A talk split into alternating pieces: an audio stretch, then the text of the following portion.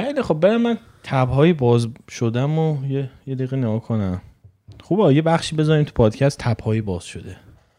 خوبه دیگه. نه که همینجوری که از هر دری سخنی هستیم. در طول هفته یه سری تب‌ها رو من همینجوری باز میکنم بعد میذارم کنار هم. منم در طول هفته اتفاقا همینجوری تب‌ها رو باز یه تب تو بخون یه تب من. باش. اولی گرتا ثونبرگ. خب اسمو شنیدم در حد تایتل میدونم. گرتا ثونبرگ یک دختر شانزده ساله سوئدیه که جدیدن خیلی توی اخبار زیاد من دیدمش، اسمش شنیدم، راجبش حرف میزنن این روزا توی نشست کلایمت چینج یا همون تغییرات اقلیمی توی سازمان ملل یه سخنرانی کرد، خیلی شلوغ کرد و اینا. توی مایه ها که مثلا شما آدم بزرگا دارین دنیا رو برای ما خراب میکنین و آیندمون رو شما دارین نابود میکنین و همینی که هست. باور کن تو ذهن همه آدم گنده هایی که اونجا بود آره، همین داشتن، اصلا همینی که هست آخه. ولی نه، حالا حرفاش درست بود. آره خب باشه، حرفاش درسته، بالاخره زمین داره گرم میشه، ولی مشکلات اقلیمی وجود داره. به بچه ایرانیم بهم میگه که به بچه نبر رو داد. از این رو اگه درسته این حرف هم زده باشه اصلا همینه که هست. ولی قضیه اینه که معلومه همه شوه، میدونی؟ آره، یعنی وقتی نگاه میکنی میبینی که این بچه اوکی به عنوان یک کودک شاید خیلی ها دغدغه اینو داشته باشن که زمین داره گرم میشه و مشکلات اقلیمی وجود داره و آینده ما چی میشه و اینجور چیزا، این کاملا قابل درک، درست هم است. ولی الان این دختره خانم گرتا ثونبرگ شانزده ساله معلومه یک بازیگره، میدونی؟ یعنی دارن ازش استفاده میکنن که احساسات یه سری آدما رو درگیر کنن و بعد تو این یکی دو هفته همینجور توییت بشه، همینجور اخبار بره، چیز کنن، این موضوع رو ازش استفاده کنن. میدونی این که یک بازیگر رو بیاری بکنی چهره جنبش خودت، وقتی میگم بازیگر بازیگر نیست دیگه، ولی معلومه خودش اداره کننده این جنبش نیست که یه سری آدم بزرگ اون پشتن، آدم بزرگ حالا آره. یه سری آدم اون پشتن که به این اصلا آنتنه رو دادن که بیاد حرف بزنه، فقط ت... این آدم چهره یک جنبشه آره.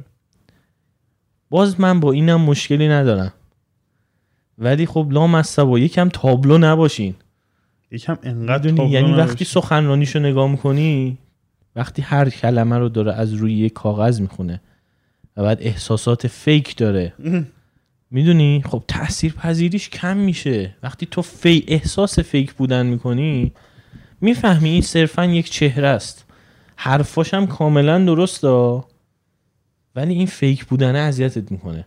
ولی موضوع این نیست دیگه. خب موضوع اینه که این چیزها رو تو حواست بهش هست. چرا؟ چون میشینی مصاحبه رو دقت میبینی، چون به این چیزا دقت میکنی. نه به نظر من ناخودآگاه همه اینو حس میکنن، شاید اون لحظه نگن فیکه ولی حسش میکنن. تاثیرگذاریشون روش، تاثیرگذاری حرفا روشون کم میشه. میدونی یه خورده اخبار رسانی خب شده لقمه ای، سیستم لقمه لقمه ای شده.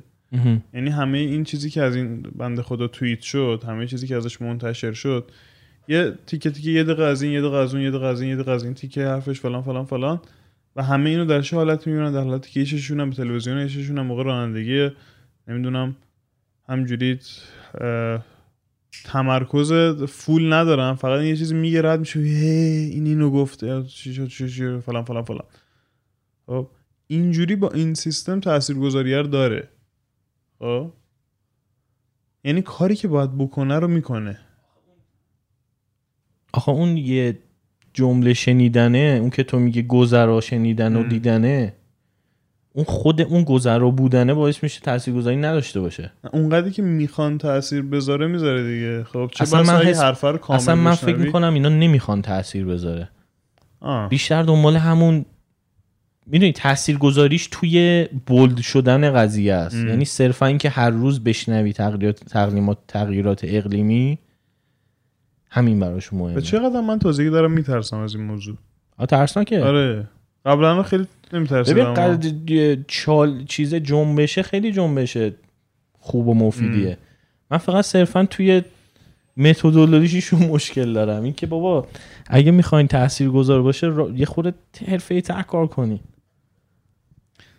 بریم ببینیم طرفدارای اسلحه تو آمریکا دارن چیکار میکنن، همون کارو شما هم بکنین. منتها راجع به تغییرات اقلیمی تابلو نباشین اینقدر دیگه، یه چیز تاثیرگذار درست کنین. البته آقاها کلا خیلی سخت پسنده. من سخت پسند نیستم، من همیشه یه لایه پشت قضیه رو بهش دقت میکنم. من تصمیم تو... میکنم همیشه چند لایه پشت قضیه رو بهش دقت میکنه. یعنی اینا رو شما بدونیم. امروز با توجه به اینا یکی یه توییتی کرده بود، نوشته بود که چند ساله بودین وقتی فهمیدین که زنگ تفریح مدارس در واقع اون بریک اجباری بودش که معلم‌ها بعد یه ساعت و نیم تدریس باید می‌داشتن. یعنی زنگ تفریحه برای ما زنگ تفریح بود، ولی به خاطر ما زنگ تفریحو نذاشته بودن، برای معلم‌ها گذاشته بودن که بعد یه ساعت و نیم استراحت کنن. ببین یعنی هر قانونی، هر خبری، هر هر چیزی من میشنوم همین جوری نگاه میکنم ببینم دلیل اصلی پشتش چیه. آقا من همینجا بگم یکی از چیزایی که من تا یاد گرفتم خودم اونم اینه که همه چی چند تا وجه چیز داره، مختلف داره که وجه‌ها ممکنه به همش ربطی هم نداشته باشن و تو وقتی میتونی پیدا کنی اصل قضیه چیه که همه اینا رو با هم دیگه ببینی. یعنی یه فیلم صرفاً فیلمنامه‌اش نیست، یه کتاب صرفاً داستانش نیست. خیلی وقتا هم وجوه مختلفو نمیتونی پیدا کنی، ولی خب بعد تلاش کنی. آره وقتی پیدا کنی بردی دیگه. مهم اینه که روی قضیه رو باور نکنی همون لحظه اول که میشنوی. آره. یعنی چرا خوشو راجع بی بی سی به من میگفتی دیگه، میگفتی عاشق چش و ابروی ما که نیستن والا شبکه بزنن. چرا بعد دولت یک کشوری از بودجه از پول مالیات مردم خرج کنه شبکه فارسی داشته باشه که مثلا خیر برسونه به ملت ایران؟ مثلا خودت باور میکنی مثلا انگلیس، امپراتوری انگلیس که مثلا همه دنیا رو بدبخت کرده، مثلا هزاران سال چیز هزاران سال که نه، صدها سال سلطه بر مثلا جای مختلف دنیا، هیچ جا رحم نکردن، دورترین جا به انگلیس هم رفتن چیز کردن، کلونی کردن. آره. بعد حالا مثلا دلش به حال ایرانیان سوخته، از پول ملت مردم انگلیس داره خرج میکنه که کانال ایران مردم ایران مثلا آگاه کنه. نه بابا قطعا یه استفاده یه چیز چیز دیگه پشتشه دیگه. آره. یه حالت گفتی پروپاگاندا. آره. گفتی انگلیس، یه چیز به مزه بگم. چند وقت پیش هم یه چیزی میخوندم راجع به تحلیل آغاز جنگ جهانی دوم، اینکه هیتلر چجوری طرفدار پیدا کرد. خب ظهور این فاشیسم آلمانی با واژه فاشیسم نبود، خب با واژه سوسیالیسم بود و اینا همه دغدغه‌شون، همه تبلیغاتشون بر اساس این بود که ما داریم مقابله میکنیم با کمونیسم. دقیقاً. خب و یکی از طرفدارای این مقابله با کمونیسم و اون کسی که جنبش آلمان رو جنبش کرد انگلیس بود. اون آقای چمبرلین اگه اشتباه نکنم، نخست وزیر قبل چرچیل. یعنی خودشون اینو باعث چیزش شدن، باعث رشد این جنبش شدن، خودشون زدنش زمین، کمترین آسیب خودشون دیدن و همه چی گل بلبل. خب کی این وسط نابود شد؟ دشمن اصلی کی بود؟ دشمن اصلی آلمان بود. دشمن اصلی واقعا نه دیگه تو موقع نه روسیه. آه. و این خیلی با من برای من خیلی جذاب است. کل قاره آفریقا اگه الان بدبختن از گشنگی دارن ملتش تلف میشن به خاطر انگلیسه. الان انسانیت از اونجا شروع شد، از آفریقا. الان میگن میگن اولین انسان ها از قاره آفریقا شروع، ولی الان واقعا بد بدبخت‌ترین کشورهای دنیا تو قاره آفریقا هم. همش هم به خاطر انگلیسه. من تایید میکنم. البته بعد انگلیس خیلی کشورهای دیگه هم گفتن ای ما هم عقب نمونیم، رفتن شروع کردن بدبخت کردن. هلند رفت، فرانسه رفت، نه فلانجا رفت. اینکه رقابت شد دیگه.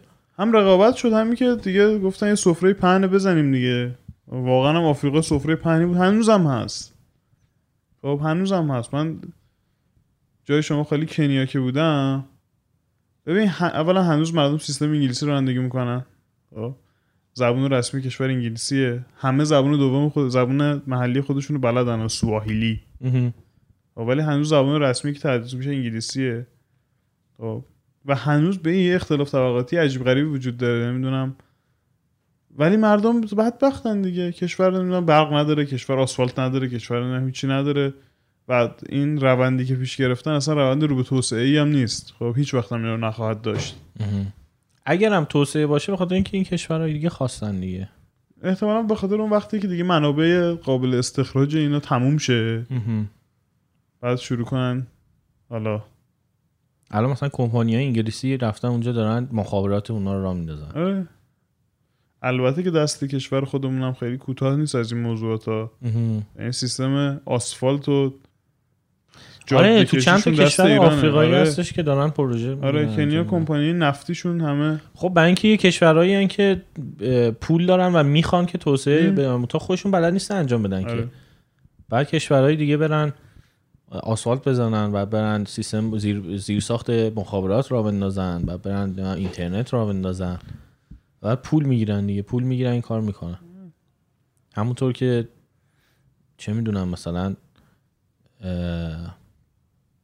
چه کشوری رو مثال بزنم،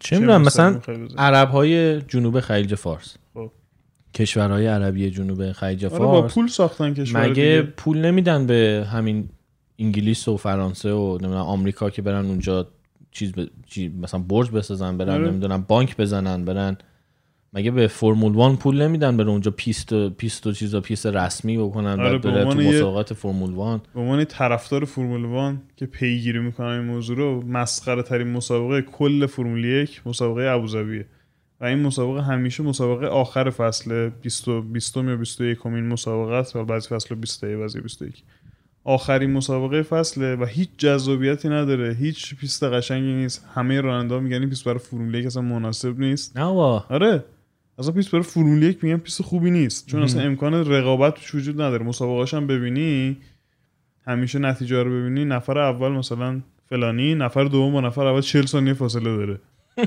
مثلا نفر سوم دو دفعه ازش ازش رد شدن، دو دو عقب بوده. خیلی مسابقه مسخره‌ای، پیست مسخره‌ای، ولی همینجوری بوده تو این از وقتی ساخته شده بوده تو این تقویم فرمول یک.